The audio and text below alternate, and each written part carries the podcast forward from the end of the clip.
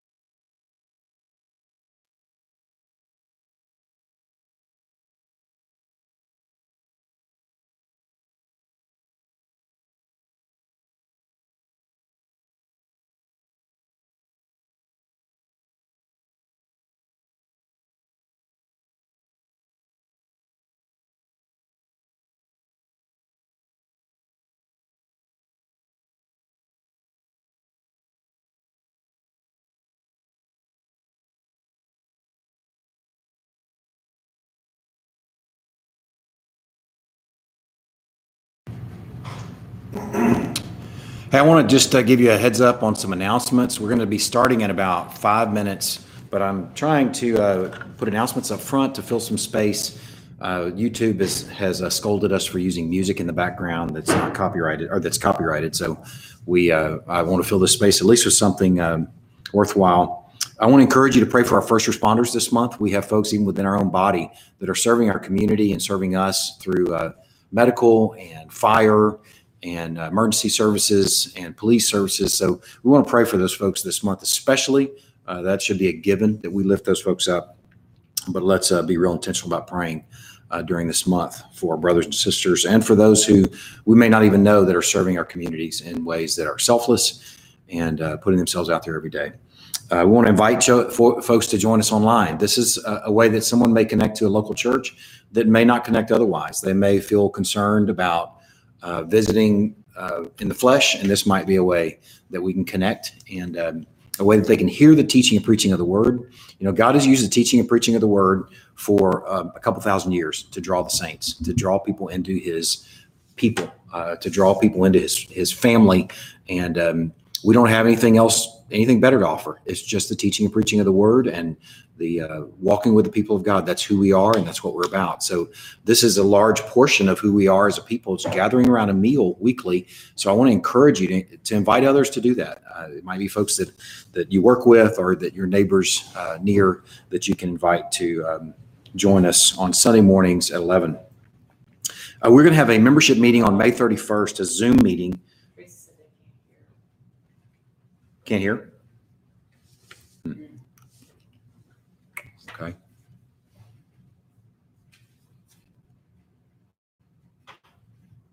That was at ten fifty-three. Okay, hey, just check with her and see if she can hear now. Hey, I'm sorry, we're working through some technical difficulties.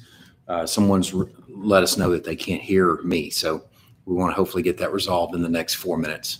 So checking to see if folks Yeah. are- can now. All right, awesome. There we go. Okay, good. Well, everything I just said was really not that important anyway, so I'll just say it all again. Uh, May is our month to pray for our first responders and our medical, uh, fire, police, emergency personnel. Let's be intentional about lifting them up. Let's invite folks to join us online. Uh, the people of, of God have gathered around the teaching and preaching of the word for a couple thousand years, and that's what the Lord has used to nourish and to equip the saints. Um, and there's we don't need to add anything to that, and we don't take anything away from that. That's something that we continue to do, even uh, during a hopefully at this point a, a few more Sundays of being displaced. Uh, May 31st, we're going to have a membership meeting. That's going to be a Zoom meeting, and I would probably call this. Uh, I think we could call this a loose interpretation of a membership meeting. Uh, we're going to have some baptisms at that uh, service, some or that meeting, some live baptisms. Uh, at least two young adults, um, young ladies, are, are wanting to follow Christ in believers' baptism on that particular Sunday evening at 7 p.m. And one young lad that I know of for sure. So possibly more folks. Uh, we have a, word out. If you would like, you or a family member would like to be baptized on that Zoom meeting, on that live meeting, we don't need to wait. Um, there's no reason to postpone uh, obedience and following Christ and believers' baptism. Uh, so we're going to make that uh, possible on May 31st um, through a, a, pool at our house. Uh, we also have our holy baptismal trough that we will be um, mobilizing and moving to another location that has good Wi-Fi. That's the key. Uh, it's a body of water with good Wi-Fi, so uh, folks, um, so folks can join us on Zoom and uh, possibly more folks being baptized that night. So follow up with me after this morning and let me know if you'd like to be part of that. Otherwise, plan on joining us on May 31st for that Zoom meeting. We want to give you some updates about our plan, our transition back into worshiping together, and then also have a time we're going to meet some new members and or have a time where we will celebrate believers' baptism. A couple things, a couple announcements about VBS. VBS registration is open uh, now. Uh, you can register through May 31st uh, at crosspointfellowship.us forward slash VBS forward slash. And then also, uh, we need some folks to uh, to help volunteer to distribute the uh, equipment or the, the, the boxes for the Staycation Bible School. Uh, so check your email for specific requests of how you can serve our families with children uh, by helping with the Staycation Bible School. There's a ladies' virtual Bible Bible study that's starting uh, on May Thursday, May 21st. That's titled "It's Not Supposed to Be This Way," and that will go for six weeks. So I, I, I know I already sent some information out in the Prep for Sunday email, but continue to look for some more information regarding that. Look more, uh, look for even more information on Instagram and Facebook. There's a graduate video on YouTube that uh, I think has been linked to Facebook and Instagram. Uh, our graduates have had a unique season, and we want to continue to celebrate the, the achievement and uh, this milestone with them and for them and encourage them and pray for them. So just uh, take a moment and take a look at that video. There's a high school senior celebration uh, dinner that's Monday night. That'll be tomorrow night at the Folly Farm at 6 p.m. So that's May 18th tomorrow at 6 p.m. And lastly, there'll be some more information following uh, later on this week. We have an opportunity to participate with Community Seeds Ministry in helping distribute food to the needy in our community. Uh, it will probably be a tri county area where we could have, um, they're hoping to have a thousand to 3,000 people fed through this this uh, ministry effort. Um, the Community Seeds Ministry, Bert Cooper is, has a lead on food from Dallas, where we'll have an opportunity to distribute this food probably on Friday after Friday midday or Saturday midday. The day the days are going to be up in the air, but it'll be a weekly thing. Uh, if we have enough volunteers from various churches, then we would probably be serving once every couple of weeks and uh, would be from probably around 10 a.m. to 3 p.m. As families drive up, they tell you how many people they have in their family, and you put a box that supports the amount of food that they need for a week. And they drive away, no questions asked, ministering to, caring for the needy in our community. That's a pretty awesome opportunity to be the hands and feet of Christ in our community. So I'll uh, we'll, I'll be following up this week with more information about that, of how we can connect to that opportunity to serve our community and serve those in need. It's, it's 11:01, but I want to give at least a moment to uh, grab my coffee and get situated before we get started. So give us just a minute.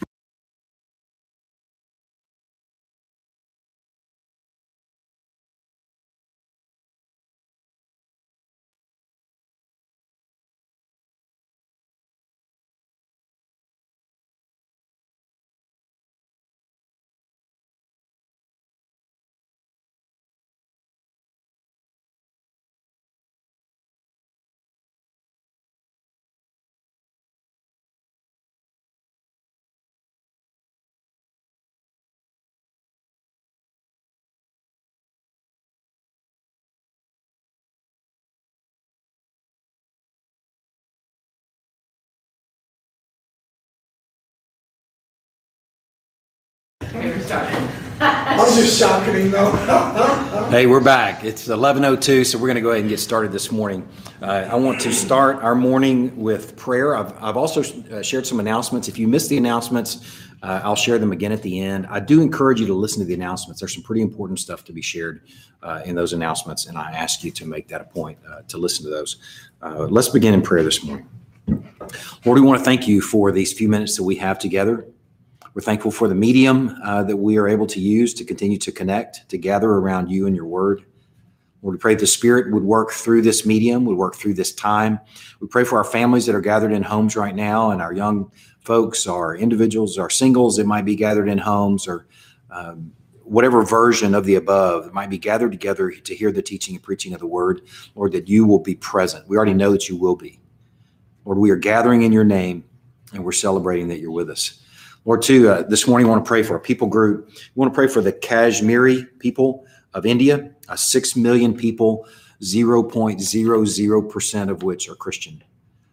Lord, we are uh, lifting up this people group this morning. Uh, a Muslim uh, faith is, is their practice, and uh, they are uh, war torn. As you well know, they are seated in the, the, the Himalayas, uh, just considering that they have a view of your handiwork every single day, Lord. Pray that you would show them more than mountains, beautiful mountains, that you would show them the personal work of your Son, that you would draw them into your presence, that you would give them a, a burden to know their Creator, that you would couple that with folks to go to the far corners to sow the good seed of the kingdom so that they would come to know you and the whole people group would be saved. Lord, it's a massive prayer for a massive people group that are um, terribly lost. Lord, we are thankful that you care about mankind, that you are making a way for all people groups to have representatives in heaven for eternity. And Lord, we pray that you would draw this people group now. Lord, also we want to pray for another church in our community. We're praying for Shady Grove Baptist Church and for James and Deanne Rawson. Lord, I'm thankful for uh, James's many years of ministry in, in and through Shady Grove Baptist Church. Lord, I, I'm thankful for the folks that uh, live in Commerce and Cumby and Campbell area that are a part of uh, this church, uh, maybe even uh, Greenville area. Lord, we just ask that you would bless them this morning as they maybe are worshiping virtually, Lord, that or maybe even in person, that you would bless them, that they would be uh, in- equipped and encouraged, that they would be stirred to be a salty, bright, aromatic people that are responsive and walking with the Holy Spirit, Lord. We are trusting uh, this church family to you, the Shady Grove Baptist Church family, entrusting James and Deanne to you. Pray that you would sustain James as he's ministering to his wife and family and people each week.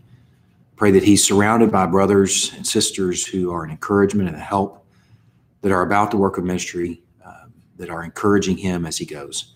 Lord, we are uh, just thankful for these few minutes that we have together this morning and asking you to be great and among us. And praying these things in Christ's name. Amen. You know, a um, January, I think it was our first Sunday in January, we had a message that I can't recall exactly what the title of it was, but it was Where Are We Looking in 2020? It was something along those lines, a little bit cheesy. Uh, I kind of don't like little cheesy titles and things like that, but it just was too perfect for us not to consider a single Sunday at the beginning of a new decade and the beginning of a new year uh, that where we don't together consider where we are looking in this coming year. That was the first Sunday in January. The sermon was from Hebrews chapter 12, uh, verses 1, 2, 3, around in there. Fix your eyes on Jesus, the author and perfecter of our faith, who for the joy that set before him endured the cross, and scorning its shame, he sat down at the right hand of the Father. Consider him who endured such opposition from sinful men, so that you will not grow weary and lose heart. The commandment imperative in that passage is to consider him. And how we were to go about that, we considered on that first Sunday in January, is looking to Christ as we run the race. Looking to Christ as we run, run the race. Now, in the four and a half months since that Sunday, we have had the most bizarre few months that probably any of us have ever lived. I, I don't know of anybody that's not looking around at these last four and a half months saying, what in the world just happened? Things that we considered stable, these things that we considered were a given, we realize are not stable and are up for grabs. and are a day or a week or an hour away from tremendous change. Uh, some of the things that we've considered uh, and realized in these last four months, four and a half months, is that nothing is predictable or sure. We don't know what in the world is in, in store in these coming months, even. We don't know what's going to unfold with our economy. I saw an article just a couple days ago that was threatening um, the uh, the stock market, a stock market crash. Now, whether not whether or not that's going to happen, who knows? But still, that sort of language is sort of alarming, where people go, "Man, that's this place where that's my retirement, or that's my, all the money that I have is in that thing. It could be gone in a day or a week." That kind of language is a little bit shocking, and we realize nothing is sure. We don't know what's in store in our world. You know, wars I think happen when people are stretched and strained. I think about places where I've never heard of a war happening, like Cancun not a lot of wars in Cancun because people are happy and they're relaxing, and recreating. But where people are stretched and strained, like Kashmir, the people we just prayed, prayed for, man, there's war. We don't know what in the world is in store for us in our world, in our economy. We don't know what's in, the world in store for us in our health. Those of those of us, maybe I don't know of any of us that are in our church family that have had the coronavirus, but even if it eventually happens where some of us or all of us eventually have it? Is it something that we'll be immune from forevermore? Is it something that's going to revisit us? Are we ever going to move beyond this? There's lots of things we don't know, lots of variables. Whatever we might have been able to reasonably consider a given in the past, and even in our lifetimes, is changing overnight and has changed overnight. But as crazy as the last four and a half months have been, one thing is for sure we have a static place and a person and work and teaching to look to.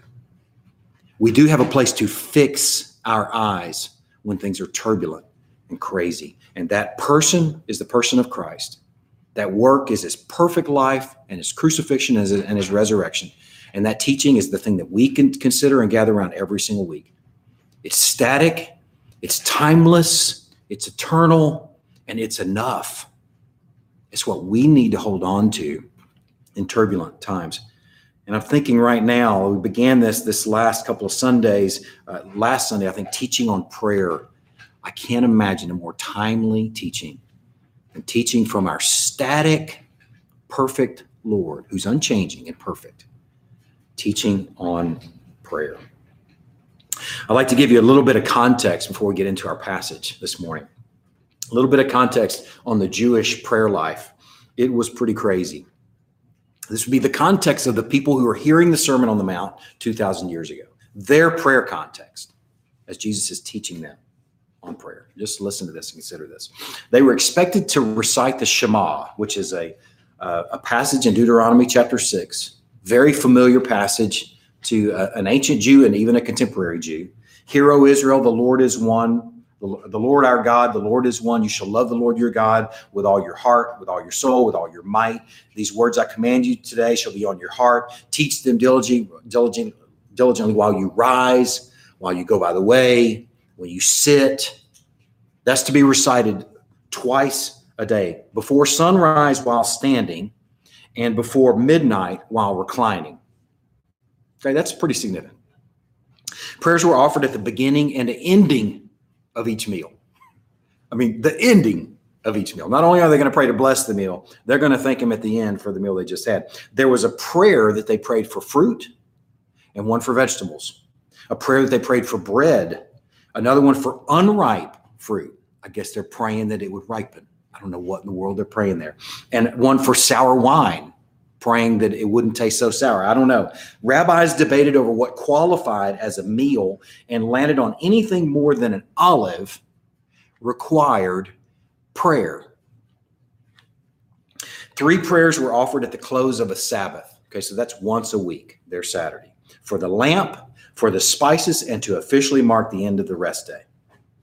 Particular prayers were prescribed when you approached the site of a miracle, when you saw a shooting star, there was a specific prayer. When there was an earthquake, I would expect that that would kind of come naturally as praying in an earthquake. And I, have been in one, and I can tell you the prayer came pretty natural. A clap of thunder was another time that you offered a specific prayer. A flash of lightning had a specific Hebrew prayer. A particular prayer was prescribed when you saw mountains, when you saw hills, when you saw seas, rivers, and deserts. One prayer was prescribed when you heard good news, and another prayer was prescribed when you heard bad news. Particular prayers were offered when you built a home. Other prayers were offered when you purchased new cookware.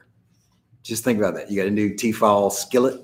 There's a special prayer that you prayed over that new nonstick skillet.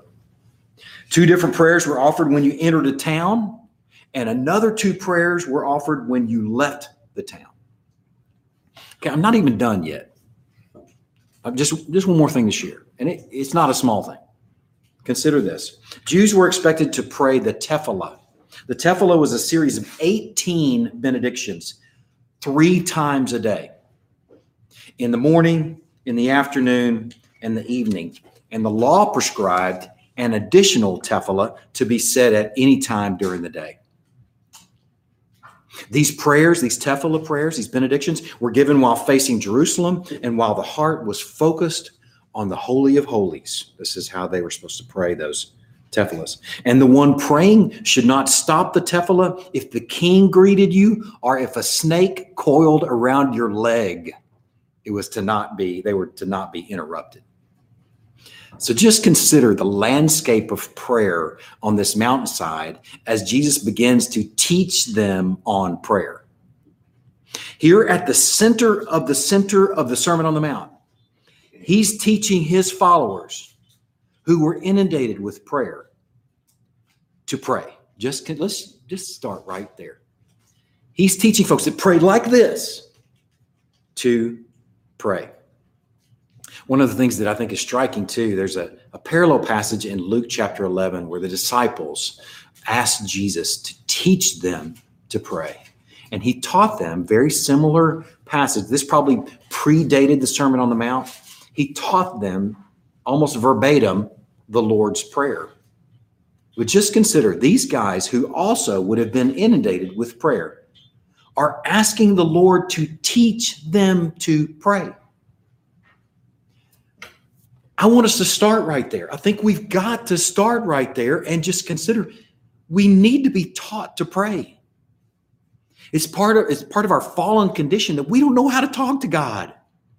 We lost access to God. We lost the cool of the day relationship with God, and we don't even know how to talk to him anymore.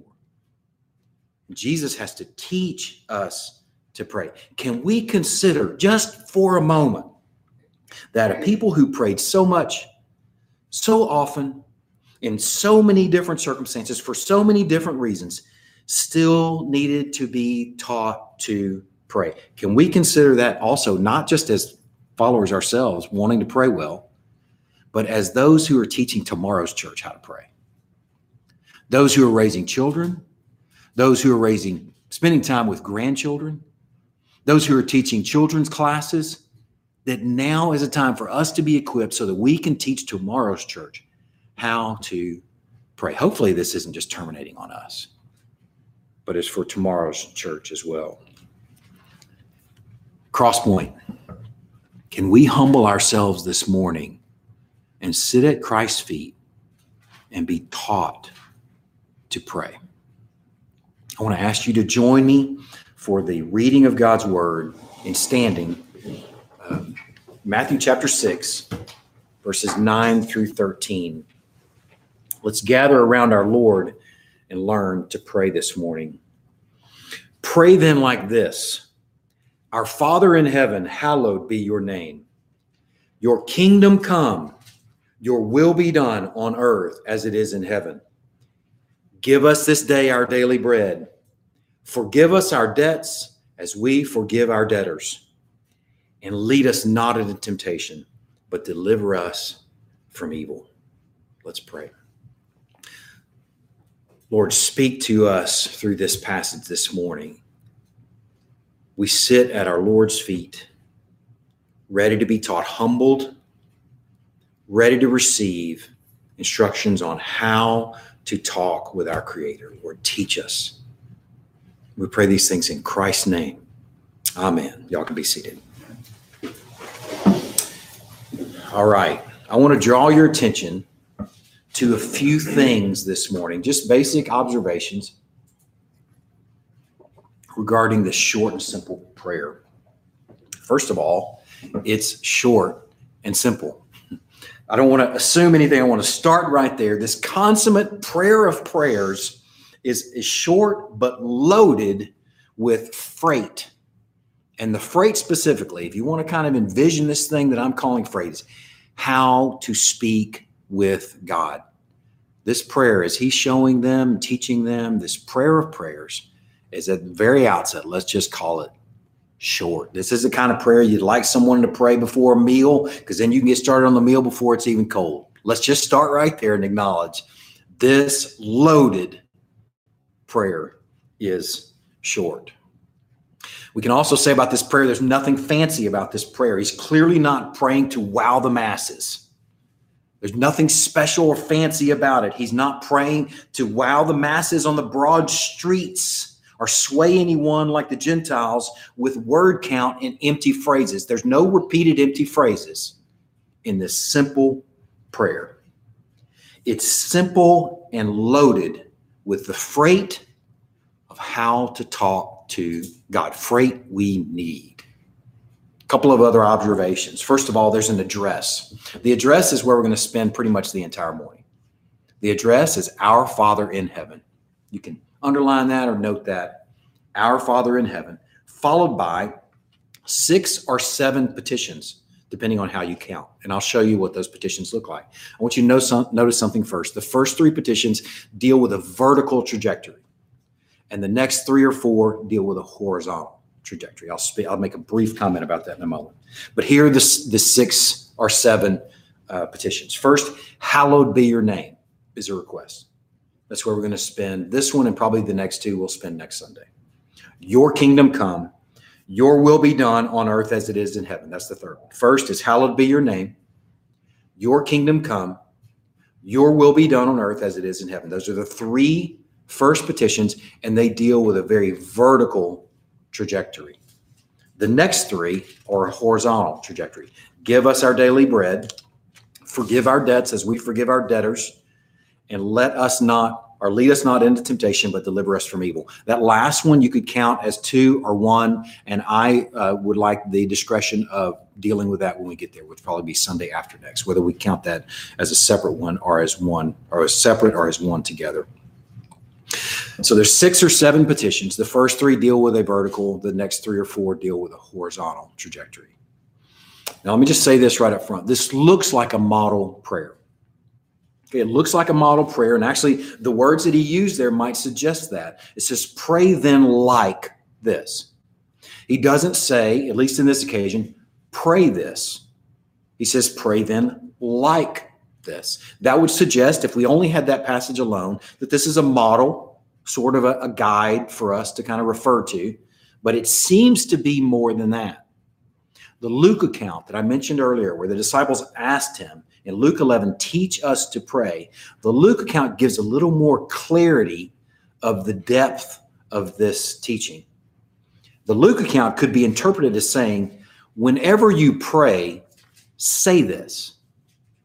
Or to be really specific, whenever you pray, recite this.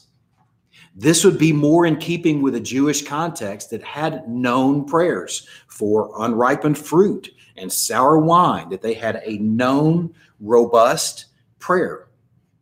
So I believe what we're considering in this prayer this morning is it is more than a model. I want to take both passages together.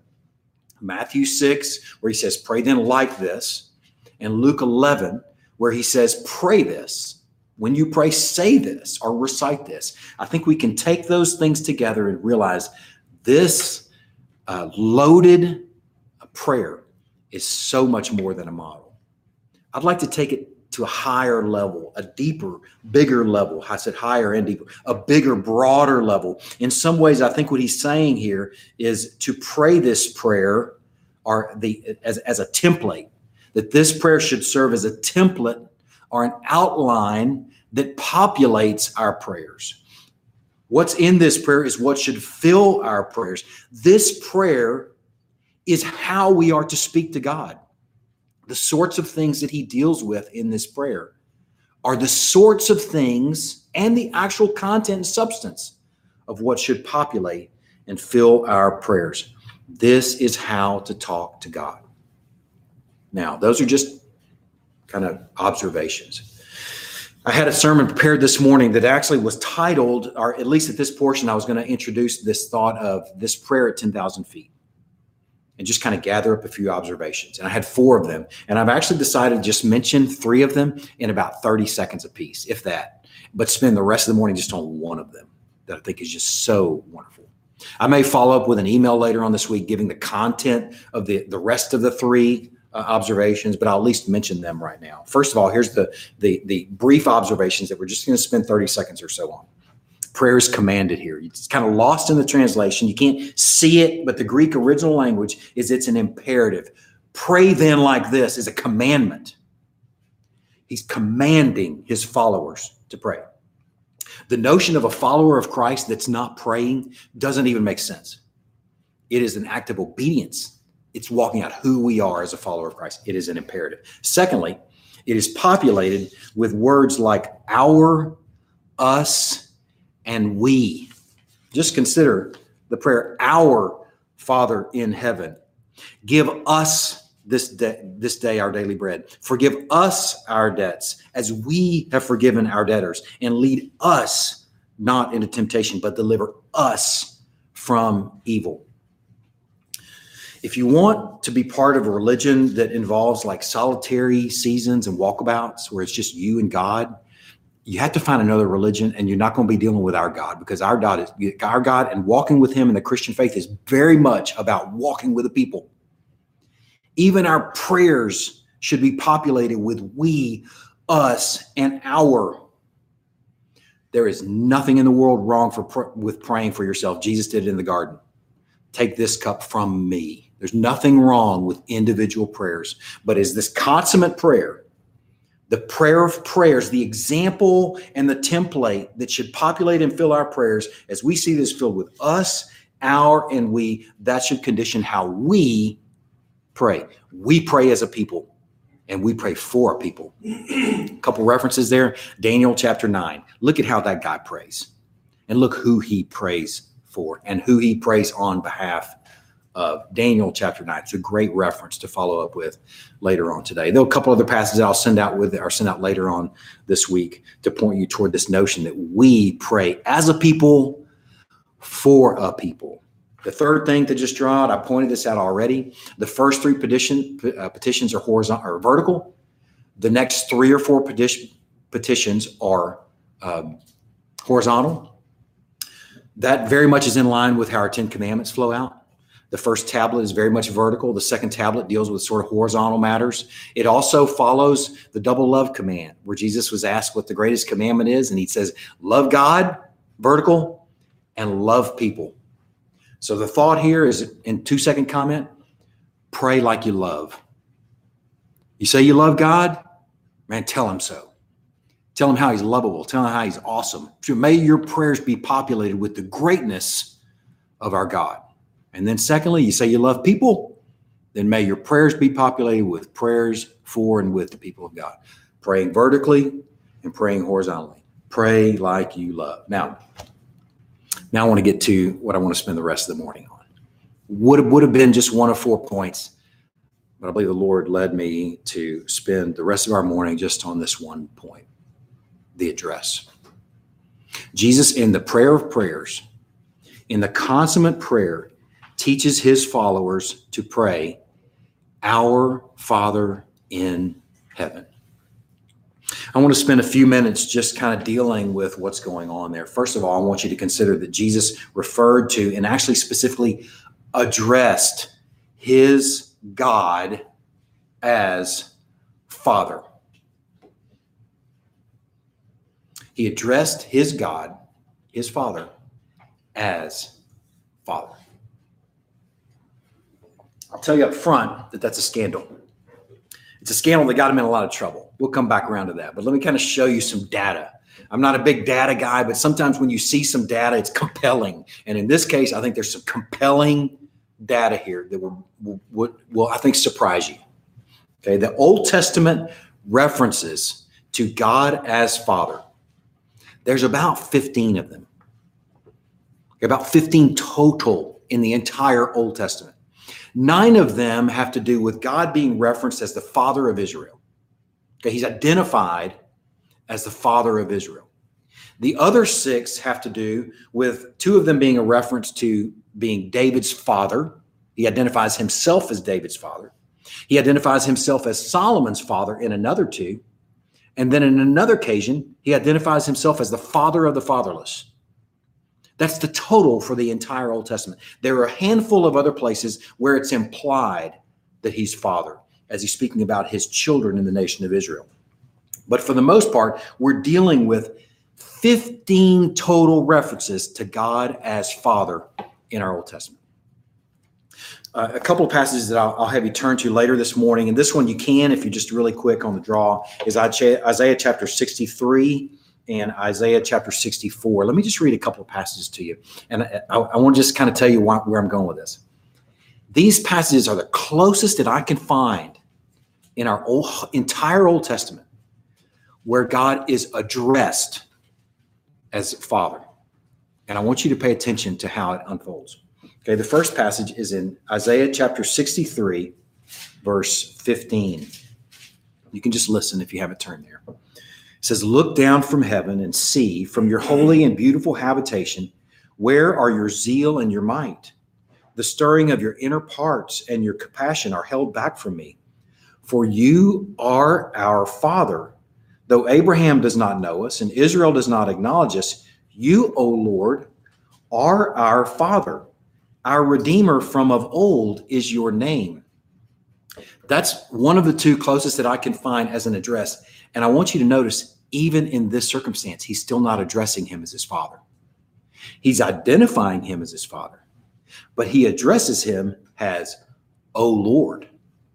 Now, the other reference is just right across the page in chapter 64, verses 8 and 9. But now, O Lord, there's the address. You are our Father. We are the clay, and you are our potter. We are all the work of your hand. Be not so terribly angry, O Lord, and remember not iniquity. Behold, please look, we are all your people. These are the closest I can find in the entire Old Testament referencing or addressing, let me qualify that, God as Father. We have a total of about 15 passages that even identify him as God the Father. Okay, that's the Old Testament survey. Now the New Testament. 65 times in Matthew, Mark, and Luke. He is identified, referenced, and addressed as Father.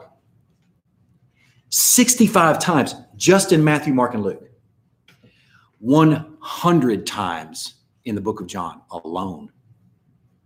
65 times in Matthew, Mark, and Luke, 100 times in John, 40 times in Paul's letters, He's identified and referenced and addressed in blessings, in doxologies, in thanksgivings, in prayers, in exhortations, and creeds.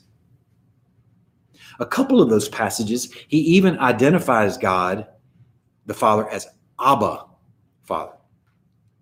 Now, Abba, I think I've probably even said this before, and I'd like to retract this officially. In doing more more research, I found that this is I want I want to retract this. Abba does not mean daddy. Okay, it's intimate, but it's not informal in the sense where it's like, hey, daddy, we crawl up in Big Daddy God's lap. That's not what Abba means. Abba actually means my father. It would be a term like that I would only use with my earthly father if I were to use the term here on earth in an earthly sense. I would not speak of anyone other, even a father in law, because it would only speak of my father. And Paul uses that term about our father, Abba twice, and Jesus prayed it in the Garden of Gethsemane, as we considered in our Lenten series in Mark. The Old Testament has no use of that Aramaic term, Abba, not once. Three times in the New Testament, 65 times Father's identified, addressed, and spoken of, and spoken to, and spoken about in Matthew, Mark, and Luke. 100 times in John, 40 times in Paul's letters, and then we've got 15 times in the entire Old Testament, none of which we could truly call a direct address as Father. But then Jesus shows up and he speaks to God as Father. He addresses him as Father, and it got him in a lot of trouble. One of the passages I'd like for you to turn to this morning, there's just a couple. You can keep your finger over in Matthew because we're coming back to Matthew, but turn over to John chapter 5. I want you to see this. I think it's helpful if you see it. If you just take my word for it, you might miss it. John chapter 5. I'll give you a little context. It's the healing of the man at the pool of Bethesda.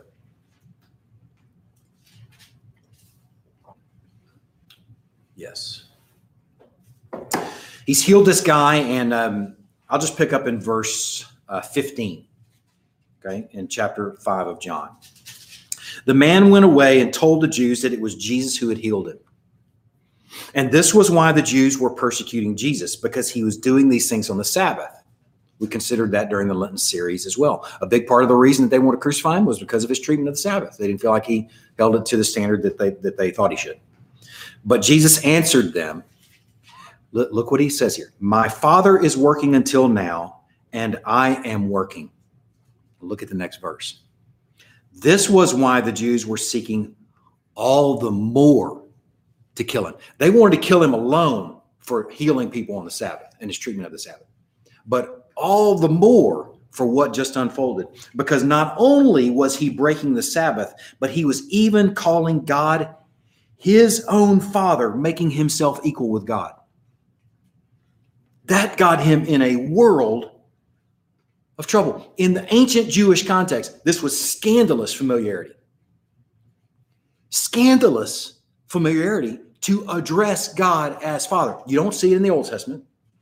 And then Jesus shows up and he's using this term as an address all over the place, and they want to kill him. Now, so just consider that. Jesus, first of all, addressed God as Father. Before we consider what that has to do with us, let's just start right there. He addressed him as Father. That's scandalous uh, familiarity. Now consider this Jesus, the only begotten Son of God, we know that's who he is, John 3:16, that maybe the first passage you ever memorize. He's the only begotten Son of God.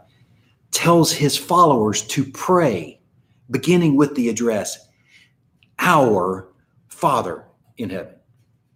Okay, let's start back with the scandal. The fact that he even addresses God as Father, first of all, is a scandal. But then now, here on this sermon, he's teaching his followers to actually address them, address God also as our Father? Man, this truly is a shocker. Jesus referred to God as Father 43 times in the book of Matthew. This is the last data I'm going to give you, but it's interesting and it's helpful, I think. 43 times in the book of Matthew. Most of these times there's a personal pronoun in front of it, like your, like our, like my, like their. T H E I R, when he's referring to the sons of the kingdom, their God and or their father. He also speaks of uh, uh, his father as his father when he's speaking third person about himself.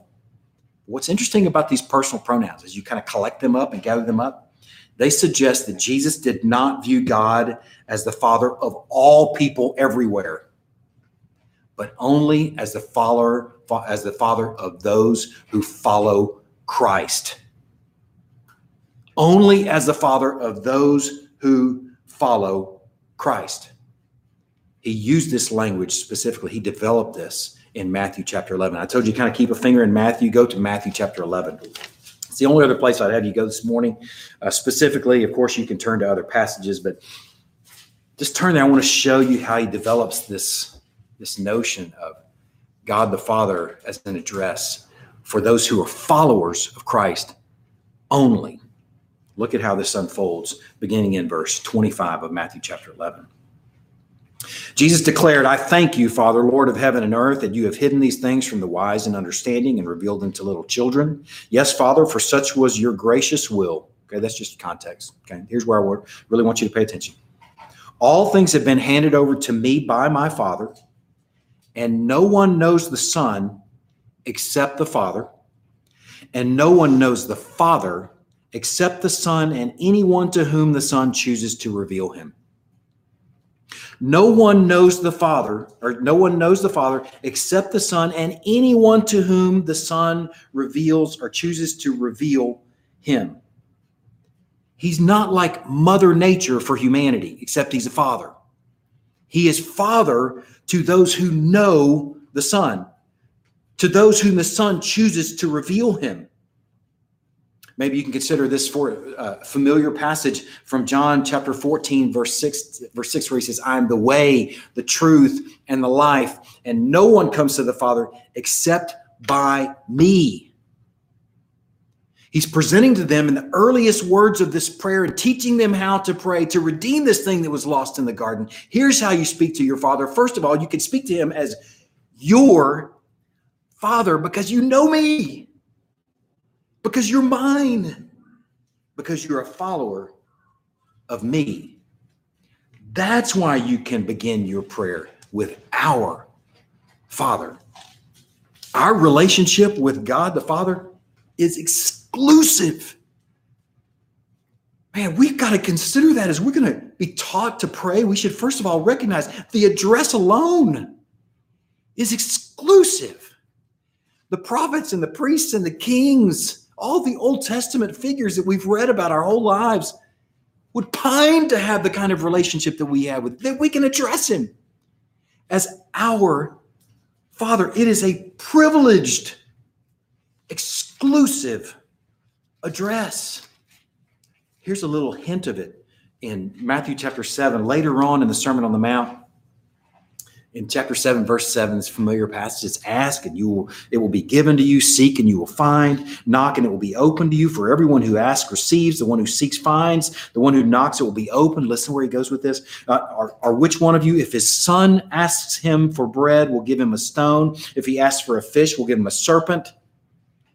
If you then who are who are evil know how to give good gifts to your children how much more will your there's a pronoun. Your father, or your father, as a follower of Christ, your father who is in heaven, give good things to those who ask him. This is a privileged address and a privileged relationship. This had to have been shocking to hear this in the Sermon on the Mount. This was a shocking teaching. We've got to try to be shocked by it. We lived in Fort Worth uh, years ago when I was in seminary. We lived in a whole old house on Ryan Avenue. Um, if you go north of Berry Street, Ryan Avenue is these amazing old homes. You go south of of Berry Avenue. Um, we're on Ryan or Berry Street. We're on Ryan Avenue, is where there's bars on windows and you're really kind of rough neighborhood. But we lived in this cool old house. It was pink. It was actually salmon color if we're going to keep it manly. It was salmon colored, and uh, it was it was um, uh, built in 1933, and it, it, you know. Given that, you, if you know history, you know what was going on in 1933. They're not going to build probably the most robust house in the world. That's that's when the Great Depression was going on. Uh, the walls were thin. it was a cool old house, but it wasn't a brick house. It was a pretty thin little house, and it was a hundred steps from a railroad from an active railroad. And when I say active, I'm talking two or three trains a day, maybe more. What do you think? Two or three? And it was funny whenever we would have company or have family come in to visit, a, a, train would come rumbling through. And of course, it shook the whole house. I mean, you're sitting there, you feel like you're in the earthquake. You know, you start doing the Jewish earthquake prayer, you know, but, but until you know better. But folks that were visiting go, what is that? Are we about, are we about to die? And we're like, ah, oh, no, it's just a train. In fact, we got to where we didn't even hear it anymore. It became so commonplace, it was routine. We'd lost that the whole house shook when this thing came through. And I wonder if we become so familiar with God as Father that we've lost the freight train full of privilege that goes along with that address. It is a train that should shock us that we can call God our Father is truly a shocker. Jews in their context, they had terms like this for God sovereign Lord, King of the universe. Are those things true? Are they appropriate addresses? Absolutely. But that's all they had. Terms like that. They had no problem with transcendence or reverence, but what that was new and unfamiliar and even radical was the teaching of God as our approachable Father is truly, truly something that should shock us. And I'll, lastly, this morning, I want to show you how, how we got it. Turn, if you would. It's the last place I'd have you turn is in John chapter 20, and I do want you to see this. So please turn there with me. John chapter 20. I want to show you just how wonderful this, this address is and what it means to us, what it should mean to us. John chapter 20, beginning in verse uh, 17. Now let's, let's begin in verse 15, just so for the sake of context, we kind of ease into what is actually being said here, just, just for context. Jesus said to her, Woman, this we could look up, it's Mary Magdalene we're speaking of. Woman, why are you weeping? This is after uh, the resurrection. Uh, whom are you seeking? Supposing him to be a gardener, she said to him, Sir, if you've carried him away, tell me where you've laid him, and I will take him. And Jesus said to her, Mary. She turned, that's awesome. I, I, I love that. She turned and said to him in Aramaic, Rabboni, which means teacher. And Jesus said to her, Look what he says to her Don't cling to me, for I've not yet ascended to the Father, but go to my brothers and say to them, I am ascending to my Father and your Father. I am going to my God and now your God. Man, think about what has just happened. If, if your Bible's like mine, you can flip the page over and you can see the headings in chapter 19 the crucifixion. What's in front of that is sinless, perfect life birth of a virgin, birth from a virgin, sinless, perfect life. Here, crucifixion in chapter 19, the death of Jesus, also in chapter 19, the burial of Jesus, also in chapter 19, and then the resurrection in chapter 20. And the first conversation he has with Mary, you go tell your brothers that I'm going to, I'm ascending to my father and now your father. I just earned that title. I just earned that address for you. I just won it. I just fulfilled what I was sent to do, and I did it completely and I did it fully. And now you can call him your father and your God. And this is a privileged, privileged address. He won this address for us, and it was expensive. So, in the beginning of a teaching on prayer, let's just consider this together. Let's use it. Let's use it. Let's work at using this address. Let's work at addressing him. What privileged access we have. We're praying to the one that was previously inaccessible, unapproachable, but now who through Christ and his work, we can come to him calling him Abba, my Father my Father. What a privilege. John, in First John chapter 3, said this See what kind of love the Father has given to us that we should be called children of God. And so we are. What a privileged people. What a blessed people that we can address God as our, my Father. Let's pray. God, we are so thankful. Our Father in heaven, we are so thankful that we can address you as Abba.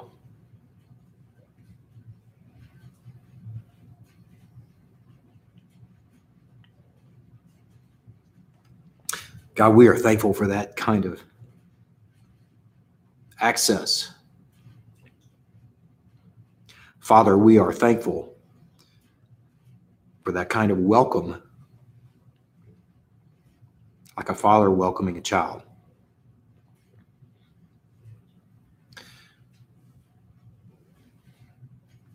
Father, at least for this morning, we're shocked by it.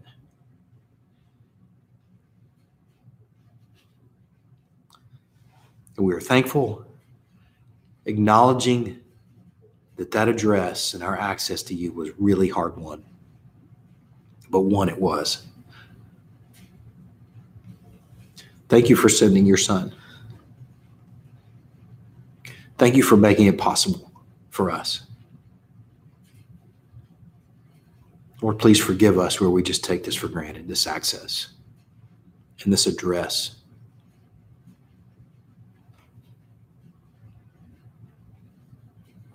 Please burden us to come to you like a good father. In Christ's name we pray. Amen. Amen. Uh, let's go ahead and take a moment and distribute the elements. Uh, if you have supper at home there, I'll give you a minute to do that.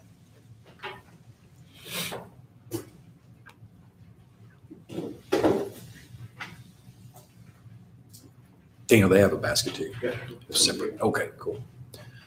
Thank you.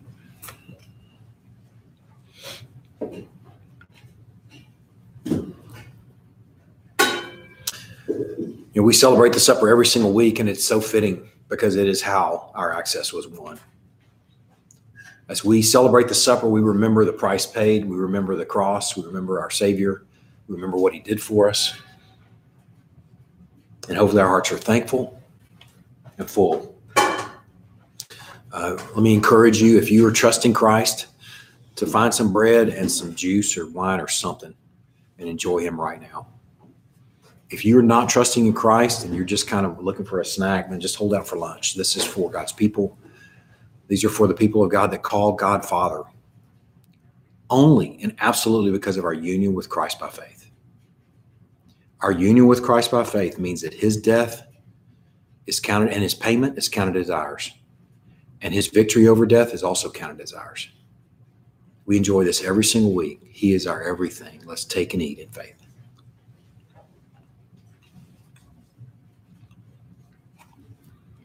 Let's take and drink in faith.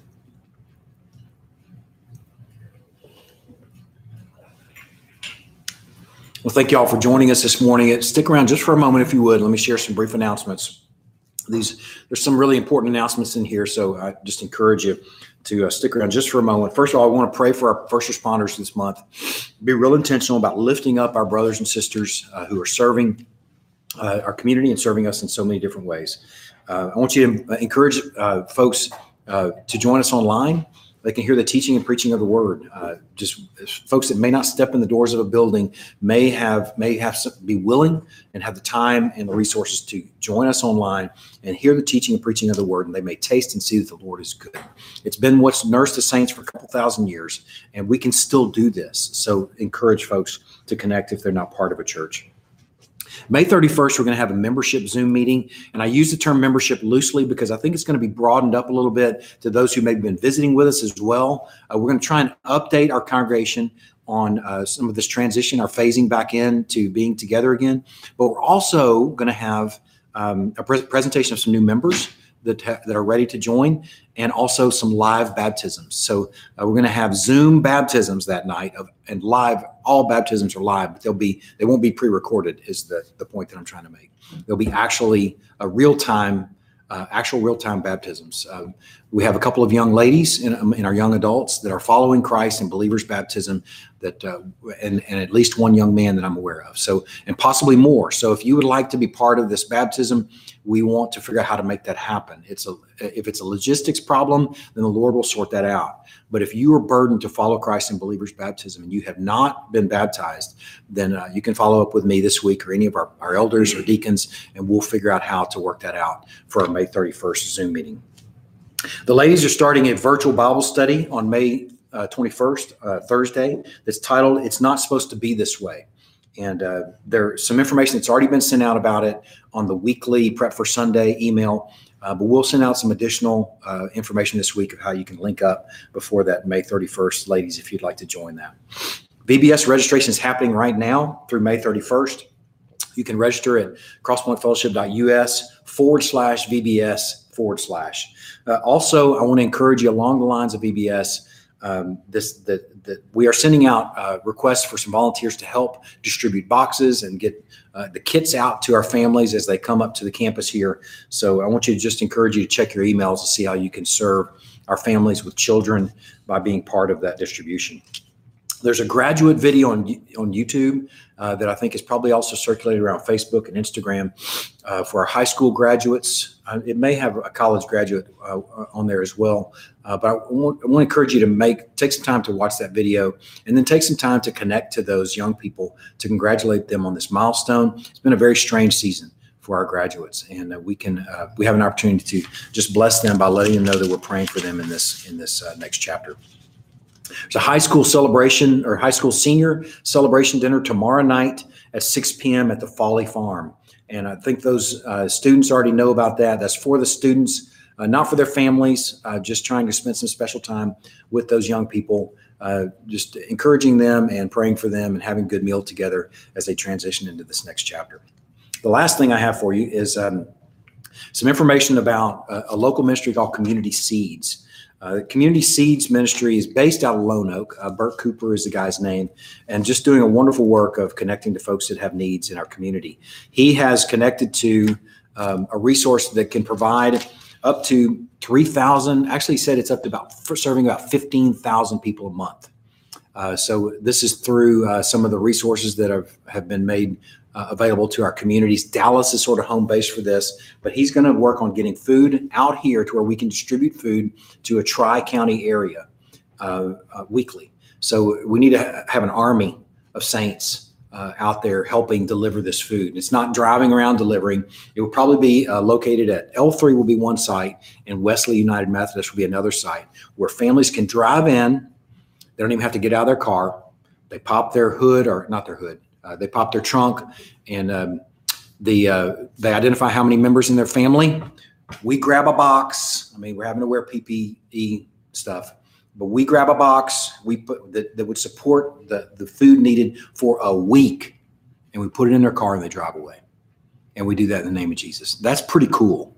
And that's a wonderful opportunity for us to minister to folks that are going to be having, that may have even right now, real needs in our community due to having lost their job or whatever. So uh, it's a great opportunity. I will get some more details out in front of you in this coming week. We're hoping to have a couple hundred volunteers between our local churches. So if we have 25, 30 volunteers from Crosspoint, then we'll be on a rotation with other churches. So that'll mean we're serving maybe once or twice a month uh, on a Friday or a Saturday from around 10 to 3. So uh, be looking for more information about that. It's a wonderful opportunity to be the hands and feet of Christ in our community. Uh, let me uh, end our morning with our benediction. So if you'd like to stand, let's receive our benediction together.